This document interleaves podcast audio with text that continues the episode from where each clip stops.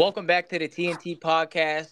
Here on episode 11. Here today we bring you Osman Kamara. Osman Kamara is a 2015 Bishop McDevitt alumni. It's a Middletown Youth Club blood in him. Um, his senior year, Osman had 73 tackles, eight sacks, 20 tackles for loss, two forced fumbles.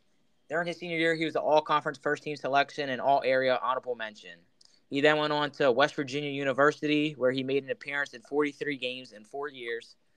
Where his freshman year, he played in all 13 games, where he had a critical block, block punt against Oklahoma State.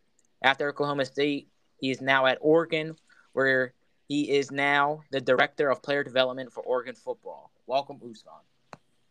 Thanks, man. Thanks. I appreciate it, Tate. Yes, um, sir. It was great to hear from you, uh, and you wanted me to be on this podcast. Yes, sir. Thank you for joining us. Um, I mean, we can get right into it. The the first question um is going to take you back into your childhood a little bit, get you thinking. What inspires you to start playing football? Um, I mean, really, what inspired me was the people around me. You know, a lot of my family uh, didn't really play football. Uh, it was something I saw a lot of my friends doing, something that I picked up um, on the side, like at recess and things like that. And so I just asked my parents to plug me in uh, get involved. And Joe Witters was my first uh, was my first football coach uh, with the Middle Middletown Youth Club, and so uh, I wouldn't say everything has to do with Joe, but everything started with with Joe Witters. So yeah, that's what that's kind of what got me started. Uh, just the people around me, uh, seeing seeing how followed football was and just how cool everybody thought it was or how cool I thought it was. And so that's why that's really how I got started. When did you like start playing? And did you? So you were a safety at West Virginia. Did you start out as a safety? Um, what position did you play when you started? So when I played, when I started football in general, you're saying? Yeah, like first year, like playing like for the youth club. Yeah, so I played running back actually. I played running back, and I think every skill player at one point in time they played somewhere on the on the line, whether that be an offensive line or a defensive line. And so I played running back and defensive line, and then uh, throughout my youth club days, transitioned to to linebacker. Played a lot of running back as well, still all throughout youth club. And then uh, when I got to high school, I played quarterback. And so my freshman year of high school, played quarterback, and then found my way back on the defensive end, on the defensive. I was uh, actually playing varsity quarter, varsity quarterback and um, and the end. And so, uh, but then, like you said, when I got to college, transitioned over to defensive back. Uh, when I transferred, actually, if I rewind a little bit, when I transferred from Middletown to McDevitt, I transitioned uh, to a linebacker role. Um, and so that's when I kind of moved from a linebacker to the hybrid safety linebacker position and predominantly played that linebacker, that safety hybrid linebacker safety position and the two high safety positions in college. So I know like some kids they get discouraged when you start out young playing offense and defensive line. I mean, everyone wants to be a skilled player, but mm-hmm. usually like some of the best linemen will be like the best running back safeties. Did you get discouraged at all or?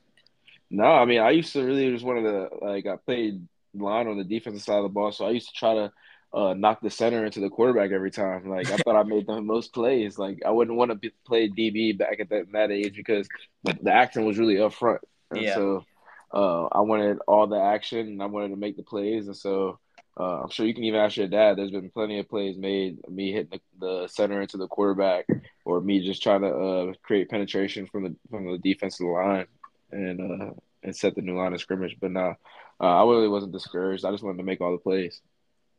And then Timmy, you can take us into the next one. Yeah, so obviously, you know, great career going to you know, going to play college, D1, you know, made a lot of plays. So, what would you say is your most memorable moment in your career? Memorable moment.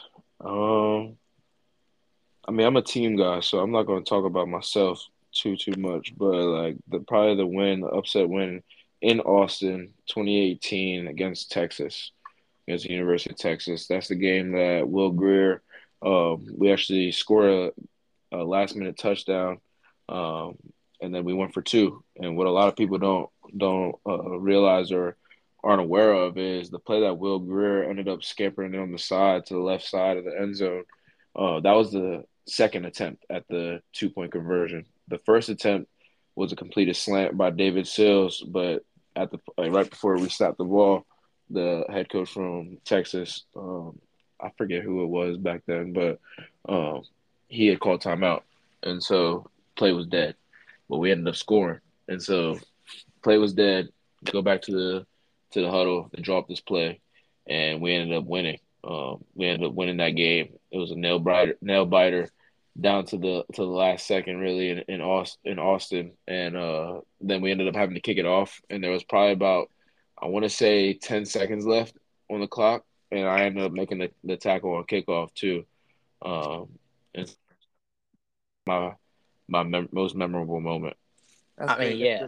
Oh, you got it. Yeah, anytime you can go into Texas and, and get a win, especially, I mean, I know that's probably a rival for West Virginia. I bet that was a surreal feeling. Yeah, for sure, and like especially just being close with all those guys. Like 2018, probably my most memorable season. Uh, that was my sophomore season, my redshirt sophomore season, and um, and we had a really good run, man. You know, you had guys like Will Grier, D- uh, David Sills, Gary Jennings. Gary Jennings is actually the one that caught that that fade ball uh, in the back of the end zone. Uh, they were probably on our own 45 or 40, I want to say, and Will chucked it to the back of the end zone, and he just came down with it. So this can take us into West Virginia. Um, a question that I always like to ask college athletes because your college choice affects your next four years, next four to six years. So why West Virginia University for you? Uh, really, it was just the family feel.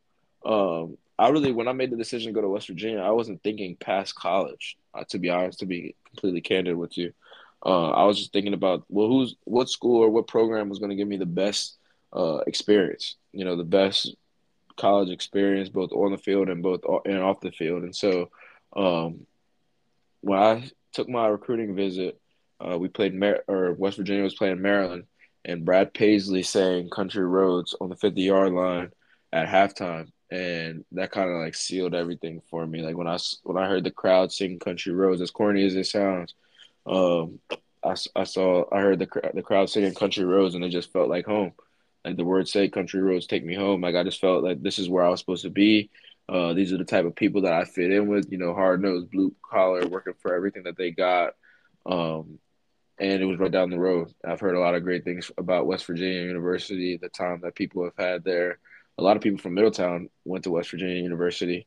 Uh, and so, yeah, it was kind of a, a no brainer for me. And as well as uh, kind of, I kind of, uh, I'm sure it'll come up in the conversation a little bit, but I had an opportunity to bet on myself, and it seemed like the best opportunity for me. Yeah. Um, I, whenever you can bet on yourself, I, that's the whole entire confidence. Like even like today in this world with like younger athletes, you see guys that get lots of offers from eighth grade, ninth grade. Like you, you were a late late bloomer. You were trusting the process. Um, yeah. so like how what like how did that feel to then know that you're going to a high caliber Division One school? Yeah, it felt really good, man. You know, all the hard work um, was going towards something. And my, one of the things my dad always told me is, you put in all this hard work, you put in all this time. Why not shoot for the shoot for the stars, and you may end up in the clouds. Uh, don't shoot for for the bare. Um, to to be quite frank with you, man, like I took the opportunity uh, that West Virginia had to offer as a preferred walk on position. Um, I had opportunities to get my school paid for from schools in the PSAC, um, but that was the common road. Road, and I knew I didn't want a common life for myself, and uh, I had expectations for myself, and so um, I just like like you said, or like I said earlier, is just bet on myself and see what this opportunity was like. You know, I believed that I could hang with the best of them, that I could go and make my own impact on that program and leave my own legacy. Um, but I just wanted to travel on the, the road that was less discovered. You know, the, the the area that we grew up in in Middletown, a lot of guys went to the PSAC, or even in Harrisburg in general. A lot of guys mm-hmm. go to mm-hmm. the PSAC, uh, yeah. but not a lot of guys make it out. You know, you see the big name Micah Parsons now is kind of putting us on the map a little bit, and you see more and more guys from Central Pennsylvania being able to get an opportunity. Um, I was I was uh, grateful and I'm grateful to play with a great group of guys that I was able to graduate with that pushed me and I saw that the looks that they were getting and I can compete with them. And so those are my brothers, those are the, those are my that's my family. And so uh, I knew that if I can compete with them, and they were telling me that I can compete with them, then I wanted to do whatever it took to um, put all the chips in and, and bet on myself and, and w- take that preferred walk on position at, at West Virginia University. Yeah, and it, ended, it ended up paying off. It ended up paying off in the long run. Yeah, because you took that preferred walk on, and like you said, bet it on yourself, and then you got scholarship. Um, they gave you a scholarship, if I'm not mistaken. Um, yeah, that yeah, just comes so, with the hard work that you're talking about. Yeah, exactly. Um, you know, came in my freshman year, redshirted like a lot of fre- like a lot of freshmen. Played on scout team, earned scout team player of the week a couple times, uh, but always had the end goal in mind, and that was scholarship. That was being productive on the field. That was proving a lot of the naysayers wrong. And so, uh, fast forward to after my redshirt freshman year, or my yeah my redshirt freshman year. So I redshirted my true freshman year played uh, in all 13 games, as you said before, my redshirt freshman year. And then after that season, I earned a scholarship. And so, uh, earned a scholarship going into that that spring. Uh, after I earned that scholarship in January, going into that spring, I had really bad shin splints that ended up turning into uh, three stress fractures. Um, and so those stress those stress fractures uh, one of them was called the dreaded black line stress fracture, and I had the possibility of my leg completely snapping. And so, um, by the grace of God, that never happened, but we caught it in time, and I ended up getting surgery to where I have a titanium rod um, and two screws in my leg. Yeah. Going one kind of close to my knee. Um, and so that's just to keep everything in place, make sure nothing snaps and everything. Um, fast forward, played throughout that whole season. That's the 2018 season. Like I said, most memorable for two reasons was the success, the camaraderie, or I guess you could say three: the success, the camaraderie, as well as this uh this adverse time in my life or my career, uh, dealing dealing with the this leg pain and everything. Um, didn't have the season that I wanted personally. We had a great season as a team, but personally didn't have the season that I wanted. Um, and going to January, uh, Coach Holgorsen and some of the staff members called me into his office and said that they were taking me off scholarship. That I really didn't play up to the standard in which they thought I was going. Uh, and two weeks later, they left. They went to Houston. They're at the University of Houston right now. That, that staff, the core of that staff, Dana Holgorsen is is the head coach there. Um, Neal Brown comes in. He's the head. He was the former head coach at Troy. Comes in, talks to me, uh, sit down in his office. First week he gets there, tell him the whole situation, what I've been through, uh, what's going on um, with my life and my career, and he tells me he wants to earn wants me to earn the scholarship back. And so, uh, fast forward to the next fall, put in all the rehab, put in all the time, put in all the work. I'm off scholarship at this point, like uh, to remind you, from uh, January all the way through September. Uh, first game of the season come, I start. I play very well. Uh, we had this thing called we would break it down or a team meeting. Somebody would start the team meeting, you would clap, everybody stand up, clap, and the person that started the team meeting would put their fist up, and everybody would sit down. Um, and so they chose me for this particular meeting right after that first game. And so when I clap and start the meeting, I put my fist up, everybody sits down, and there's a graphic behind me that said I was put back on scholarship. Yes, and so everything everything came full circle, man. I finished at West Virginia with an undergrad degree in sport management up with an MBA degree, got my master's paid for, got got majority of my undergrad paid for. So just taking taking that leap of faith and, and betting on myself as well as the hard work that that I put in, really uh, everything came full circle. Yeah, you. I mean, wow, like that's a great story. Like resilient, resilient, resilient. You didn't never gave up. You never. You see a lot of those guys. They would have entered the transfer portal um, when it got when times got hard, but you just kept working through everything, which is kind of like will take us into the next question. So, I mean, you're at West Virginia, you get on scholarship, you get off scholarship, and then you're back on. So, like, mm-hmm. what do you believe is the key to success in football? Really, the key to success is being where your feet are and rolling with everything that comes to you. You know, there's no point. There's no point in dwelling in your unfortunates or your mishaps or what isn't going your way. You know, reality is reality, and all you can do uh, the situation that you're in. You can only control what you can control, and so I kind of just had to take every. I could have blamed it on the on the surgeons for my surgery not going correctly or my rehab not going correctly. Uh, I could have dwelled in all of that, or I can I can blame the coaches for taking me off scholarship. Um, But at the end of the day, I'm still the one that has to pay this bill, and those are and they're still making their money, and they're still coaching this team, and this team is going to continue to to move on and win games.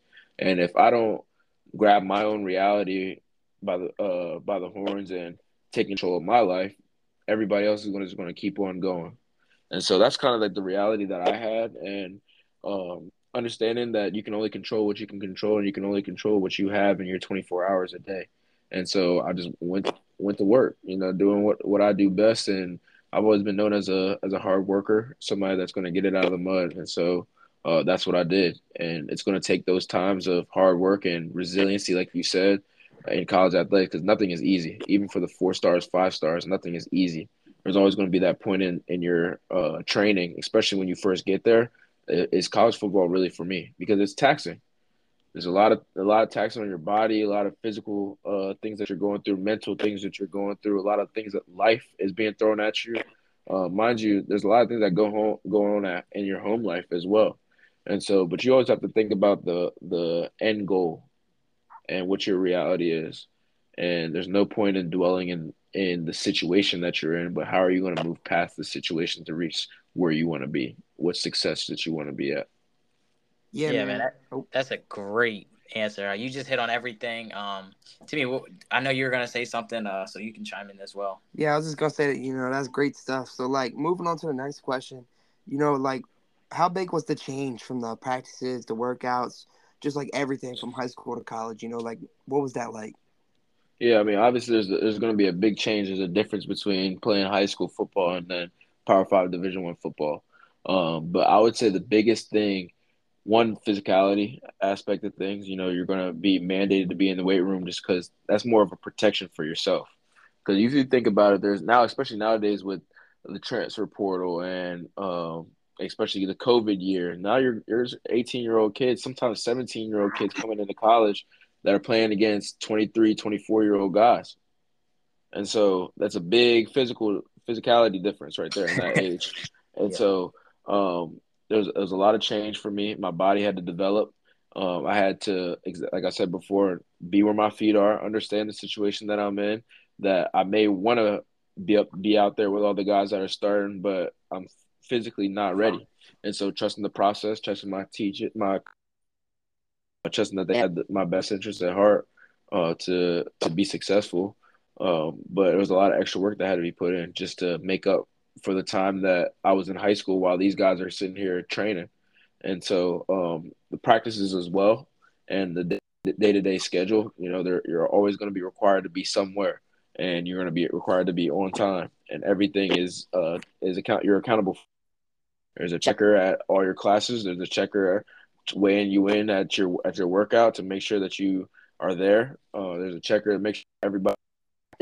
Um, and so just being accountable that was the biggest thing. You know, in high school it's easy to just slip through the cracks and maybe time and then not do whatever you want another time. But in college, everything is under a microscope and every there's somebody in charge of you, and, and it's probably him in charge of five people and so it's a smaller group. And so um, there's a physical change, mental mental change, and then just the day to day schedule change. Um, just to speak to speak to the mental the mental change, you know, uh, I played safety, and so there's a lot of cerebral uh, aspects that come with that game, and knowing the the breakdown of everything, and knowing what other people are supposed to do, and so, like I said about that hard hard work and that extra work that needs to be put in, as well as in the weight room, as well, it has to be put in the film room, and meeting with coaches, meeting with with graduate assistants, meeting with analysts, to make sure that I have the playbook down. Because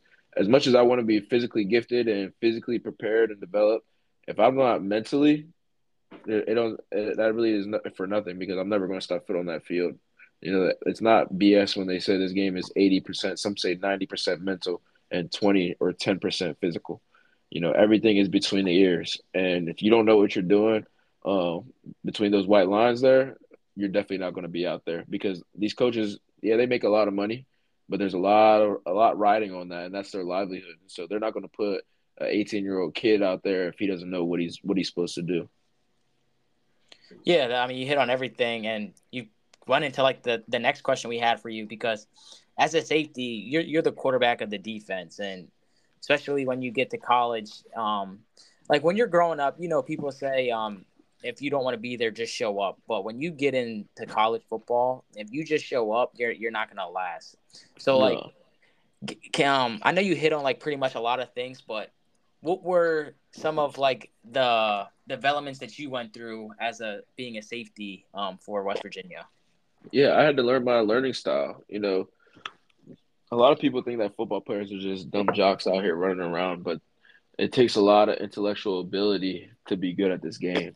Um, I don't know if you guys have seen Netflix little series that they put out just now about the quarterbacks and uh, Patrick Mahomes and yeah. Uh, and all that. And so, as you can see it just from a little glimpse of that, there's a lot of cerebral, and there's a lot of intellectuality that, that takes place in, in football. So I had to learn my the way that I learn, you know. Uh, and so I'm a very visual learner, and I have to go out and interact and and and hear things and do things to learn it and to get it.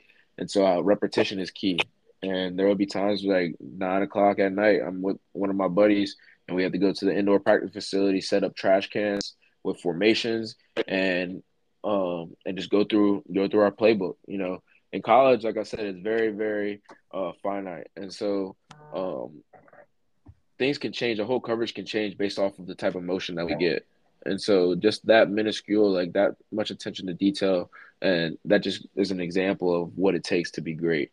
You know, you might have three by one um, that switches to two by two, but because it's fast motion and not orbit motion, we're changing from cover four to cover six, or we're changing from cover eight to cover nine, uh, or we're going from a zone coverage to a man coverage. And so uh, everything is between the ears, like I said before, and it takes a lot of trust for coaches to put you out there on that field.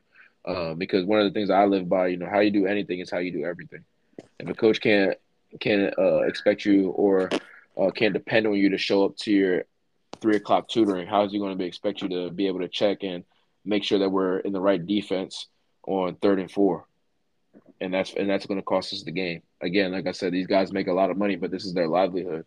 And so um, you have to be in tune. You know, you have to be in tune and you have to go the extra mile to learn the defense. Um, and a lot of guys get frustrated. A lot of guys get frustrated, say the coaches got way too much in. Um, but I don't know how, how in depth you guys are with offensive playbooks nowadays. Those things are ridiculous, and they will beat you. And so now defensive coordinators have to go to the have to go to the uh, to the chalkboard, and they have to figure out how are we about to stop these these offenses. And so um, there's a lot of things that are that are thrown in, and it can be frustrating. But what's the sense of focusing on this coach has way too much in? Like I'm a freshman that I can't do this. That how does he expect me to process this and play fast at the same time? What's the sense in, in dwelling and all that when you can put the same effort into actually trying to learn it? And so, like I said, there's just a lot of different things that people can do. Spend a lot more time in film, uh, get on the field like I did. You know, some some of my guys did uh, late at night. But you do what you got to do to make to make sure you're successful. Yeah, I mean, you hit on pretty uh, like uh, great advice for for uh, guys going into college if they're listening to this. Um, you you had a good career at West Virginia. Um, then you ended up at Oregon, uh, so you're the director of player development there now. So, kind of give like an explanation of like what that is and what you do. Yeah. So, I mean, really, that anything that has to do with our players internally within our organization, externally, uh, from the university side, from the community. We're in Lane County here, so uh, here in Eugene, Oregon. Um, but really, anything that has to do with our players comes through my department, uh, from housing, stipend checks, enrollment, uh, academics, making sure these guys are there on time, making sure they're where they're supposed to be, acting a certain way. Uh, anything external from law enforcement comes through comes through my department. I have to take care of. Um, I already said I said housing, um, a lot of personal development, character development, uh, professional development, both from the football lens as well as corporate America. You know, trying to help these guys find careers and how to navigate that space. You know, networking is huge. Uh, and one of the biggest things that we do is community service. And so all the community service uh, initiatives that we do are led by my team and I. And uh, we make sure that these guys are, are given out to, to the community because I mean your, your life isn't always the, isn't always measured upon what you do for yourself, but what you do for others. And we have a great fan base here at, at the University of Oregon here in Eugene, and we want they give a lot to us, um, both monetarily, support, love, and so we want to do as much as we can to give back to them. Um, but like I said, it's kind of hard to uh, explain everything, but really, like the best way to explain it, everything that has to do with our players comes through me. From whether it be a liaison externally, internally, with all of our support staff, with all of our coaching staff, um, mentorship is huge. You know, uh, me and the assistant director of player development, his name is Carl Holmes. He played receiver at uh, Arizona State. Uh, he actually played for Dan Lanning when Dan Lanning was a GA, and so um, we kind of like laugh with the guys and like, like, we're like looked at as the uncles or the or the older brothers of the program. Yeah. And so uh, I'm 25 years old. I'm not too far too far removed from the game. It's gonna be my third season not picking up a football, but um, but it's it's a big responsibility. But I take I take a lot of pride in it, and uh, I tell people that I'm living 120 different lives. You know, we got 120 guys on the team, and it's my job to know them in and out, in and out, as well as help them navigate this this time in their life. Because uh, I mean, Tate, you're in college now. You know, a lot of decisions are being thrown at you that are going to set set the the track for for the rest of your life. Yeah. And so, um, just trying to help them, you know, be that aid, be that that guy that they can come to, not just about football stuff or where they're supposed to be at this time, but hey, how do like how do I analyze this situation? Like, what should I do in this situation, or how do I get in front of the right person so that I'm successful down the line, or how do I network? How do I fill out a how do I fill out a, a resume, or how do I um really how do I do public speaking? You know, we just had a, a workshop for about media training and, and interview training. You know, what like we all know an athlete that has either killed his career, been canceled, or has at least hindered his career based off of a bad interview. And so uh, we just try to develop these guys as a man as well as the football player, as the professional, um, in all aspects. You know, interviewing and being in the media is huge. Branding is huge, and so we provide uh, player development provides programming and education on, on that type of stuff. Um, but again, it's I'm very long winded on that answer, but like everything that has to do with with our players right now, as well as what their program or development is like for the future, that all goes through my department, and, and I'm in charge of that. And I work very, very closely with our head coach to make sure he knows what, what the te- what the temperament of the team is, and his initiatives or his goals for our guys are being met. Um, and and he let he allows me to do my job. Well, it's just they have a great guy to fall back to, talk to, ask for advice. Um, it's like then and the other thing that I have. So you you started out as an assistant at West Virginia once you were done. Yeah. So was the job open and you applied? Did they reach out to you? Like how did how did that kind of work? If you can get into that. So I was done playing uh December 2020. Um, I was in the middle of my of my master's of my MBA, and so I was a graduate assistant in our fifth quarter program at West Virginia, which is basically life after football programming or um, those types of resources. And so once I, I, I, did that to finish to stay on scholarship to get my um, and to get some some experience really just because you know being a student athlete you don't really get too much experience uh, in internships and stuff like that because you're always doing ball or school. Um, and so I was the uh, GA in the fifth quarter program from January to May, and then from May all the way up to December, I was the assistant director of player development, and then from and that's of 2021, and then in January of 2022, I became the uh, the director of player development or the associate director of player development at West Virginia, uh, and I was that all the way up until December of 2022 uh, in January of 2023, uh, I got the call from Dan Lanning. Um, really, or kind of like, like, I got the call from Dan Lanning. Um, they just saw what we were doing at West Virginia. They wanted to enhance what they were doing here at the University of Oregon. They had a guy in this position, a couple, a couple uh, people in this position, but ultimately they wanted to be coaches, and so uh, they were looking for somebody that wanted to do player development, that wanted to be off the field, and uh, had a had a knack for this as well as drive and and pride in doing this. And so uh, a lot of the things that we were doing from as well as initiatives and and all that at West Virginia is what what he wanted to bring here at uh, at Oregon. And so um, they called me. Actually, did the interview. I was at a conference. I did the interview in my hotel room. Uh, called me back that night. Uh, offered me the job. Said I wanted to come out here and see it and everything. Took a trip out here that following weekend and fell in love with the place. And I've and I've been here since January 27th. That was my first day. I want to say.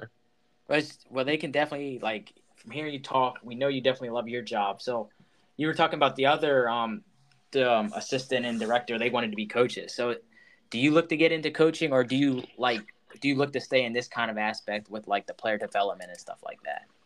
Yeah, so I really don't don't want to. I don't see my my path or my development of the student athlete being on the field because uh, yeah. ultimately that's what all of these positions are encompassed to be. You know, to develop these student athletes and provide the best college experience that, that we can uh, as an athletic department. But um, my goals and aspirations is to be a chief of staff, and so I want to be the head coach's number two, right hand guy, make sure everything is running smoothly from the players' perspective as well as employees' perspective, coaches, all of that, support staff, and just make sure that the culture is being set and and everything is good uh, in house and externally. Um, I want to make sure I kind of have a knack for the game, obviously playing playing for a numerous amount of years, as well as the business side and the organization side, and making sure that everything is is running ebb and flow.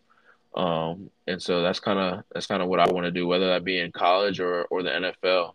Um, you know, it's not always about what you know, but but who knows you. And so I, I believe that if I continue to do work and I, I, I can't stress it enough, you know, being where your feet are, do great where, wherever you are, and and things will work itself out. You know, people will know your goals and aspirations, and people are always looking back, looking to uh, bring the next uh, bright mind up. And so uh, as long as I continue to handle my business where I'm at with the business that I'm at, uh, I believe that I'll continue to rise and continue to be successful in, the sports industry. Yeah, so this is like, I mean, I'm I'm thinking of questions on the spot. I, you grew uh like you we grow up always watching like the West Virginias, the Texas, the Oklahomas, the Alabama, those right. Power Five schools. So like, what was it like for you, knowing that you're going up to that like each week, each week in and out. Like, did you get caught up in the moment? Like, th- for me, that would be challenging if I was in your footsteps to like to look past it, but not look past it. Like, how was that feeling? Mm-hmm. So it's a it's a it's a thin line that you have to that you have to tread because um, you want to be grateful and take everything in, but you also don't want to be uh, overwhelmed by everything to where you can't be productive and you can't perform. Um, and as well as you don't want to take it too lightly to where you're not grateful or you're not uh, you're not taking everything in.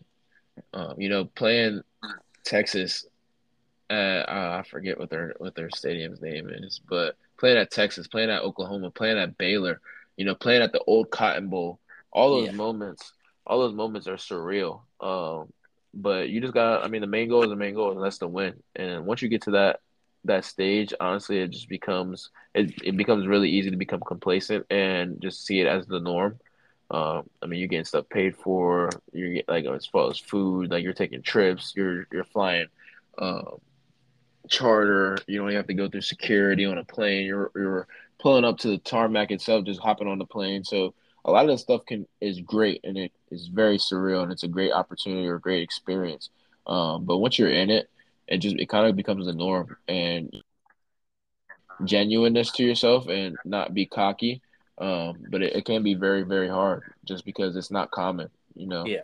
Um, but you just gotta stay in the moment, stay know what you're there for, and you kind of have this chip on your shoulder, like you're a baller, and you know you're a baller, um, and you just gotta you gotta be that, but as well as be uh, a humble person.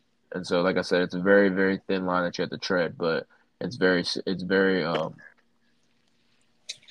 very important that that you do that because you don't want to be a cocky guy. You want to be humble, and you also don't want to be a guy that the lights are too big. The moment got too big for you. Yeah. So I mean, this has been a great interview. We're rounding out. We still got a couple more questions for you. Um, another one that I have. Um, lots of young athletes today. They um see guys are getting recruited heavily out of the 717 area, Pennsylvania. So, what are some of advice that you have to these young athletes? Yeah, um, I actually just talked to McDevitt's team the other day when I stopped by practice uh, when I was in town, and I just told them to keep the main thing the main thing.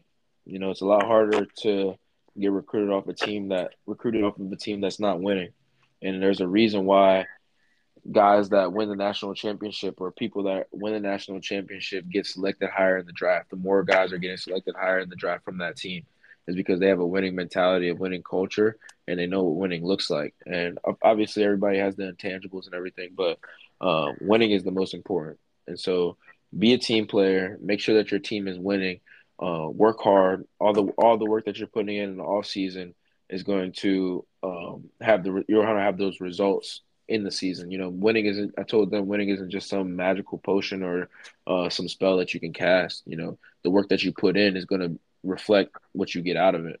And so, if you want a championship at the end of the year, you have to put in championship work, championship effort uh, when the lights are off. And so, uh, just be where your feet are. I can't, like I said earlier in the podcast, like when I say be where your feet are, be in the present moment. You know, um, don't think about, don't think too far in the future. Obviously, you have goals and everything, um, but if you don't accomplish what's right here in front of you, you're not going to be able to meet reach those goals at all. It's not even going to be in in your in your viewpoint. You know, you're not even going to reach that that point. So accomplish everything that you have to accomplish right there, right right there in front of you, and continue to top wood. Continue to work every single day to one day meet those goals than what you had. And goals change. You know, as you get closer to accomplishing another goal, there another goal is going to be set. And so, always working towards that, um, and have fun with it. You know, if you're not having fun with it, you're just you're going to be miserable. And so, the moment that you stop having fun with it, you probably should just you probably should find. I don't mean, um, I don't mean just give up on something, but if the, if you don't have any joy, if it doesn't, if it's not really bringing you joy, ultimately, obviously there's going to be those good times and bad times, but ultimately, all in all, it's not bringing you joy. You're probably doing the wrong thing.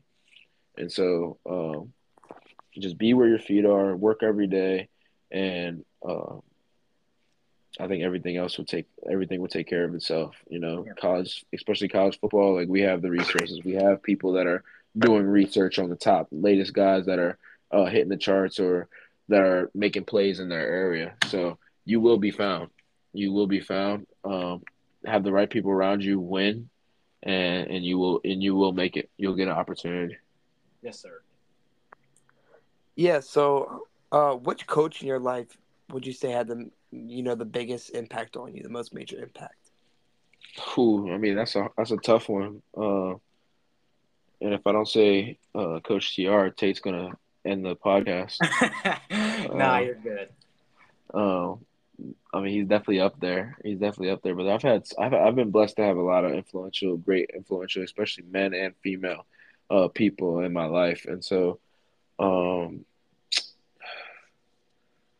I really, I really don't know. I mean, a guy that comes to comes to my mind every time I think about the coach is Lance Chisholm, uh, the late Lance Chisholm. He passed away a, a few years ago. Uh, was an all time great at Steel High when he coached us at at Middletown.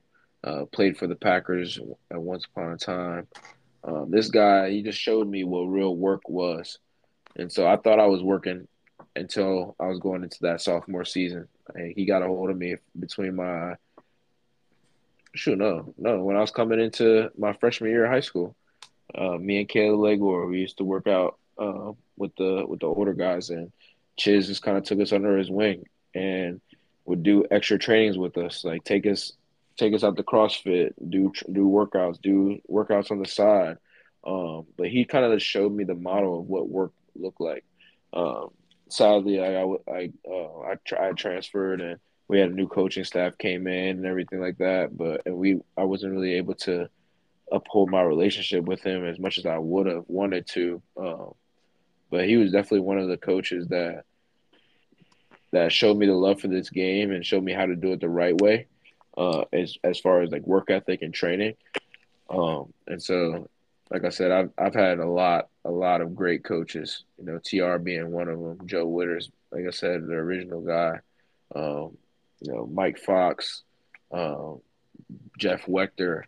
You know, Jim Launer, trainers. You know, Dave Brixius, trainer.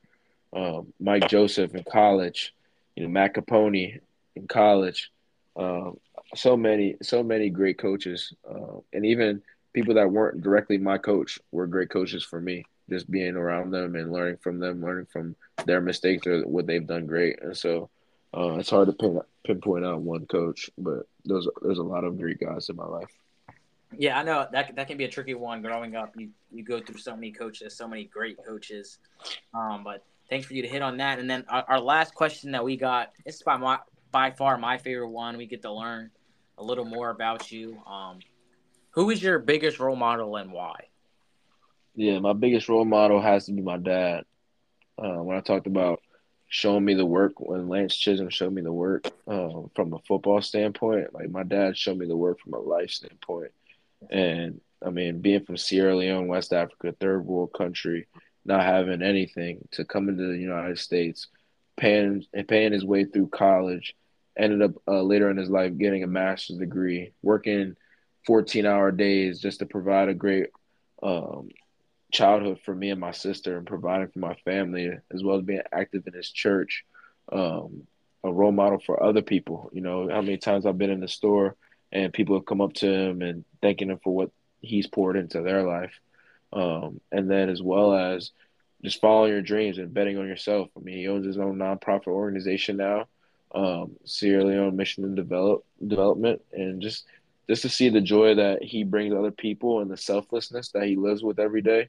Uh, that's an example for me in my life and what I want to provide for my family, as well as the goal to continue on his legacy um, and the business that he has going on in Sierra Leone, as well as the impact that he's made here in the states, uh, in our in our area, of Central Pennsylvania, um, as well as Maryland and and, and DC and all that area. But uh, really, just to continue on his legacy, and um, that's why that's why he's my biggest role model because he he showed me the blueprint on how to carry yourself, uh, mannerisms, work ethic, how to communicate, and all all in all, just to be a great leader.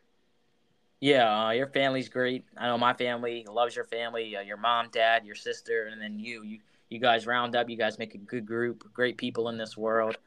Thank you for coming on for episode eleven. Um, it was a pleasure sure, having man. you. I know you have a very busy schedule. Keep for doing sure. great things. And for everyone else listening out there, don't forget to like and share. And that's everything. Peace.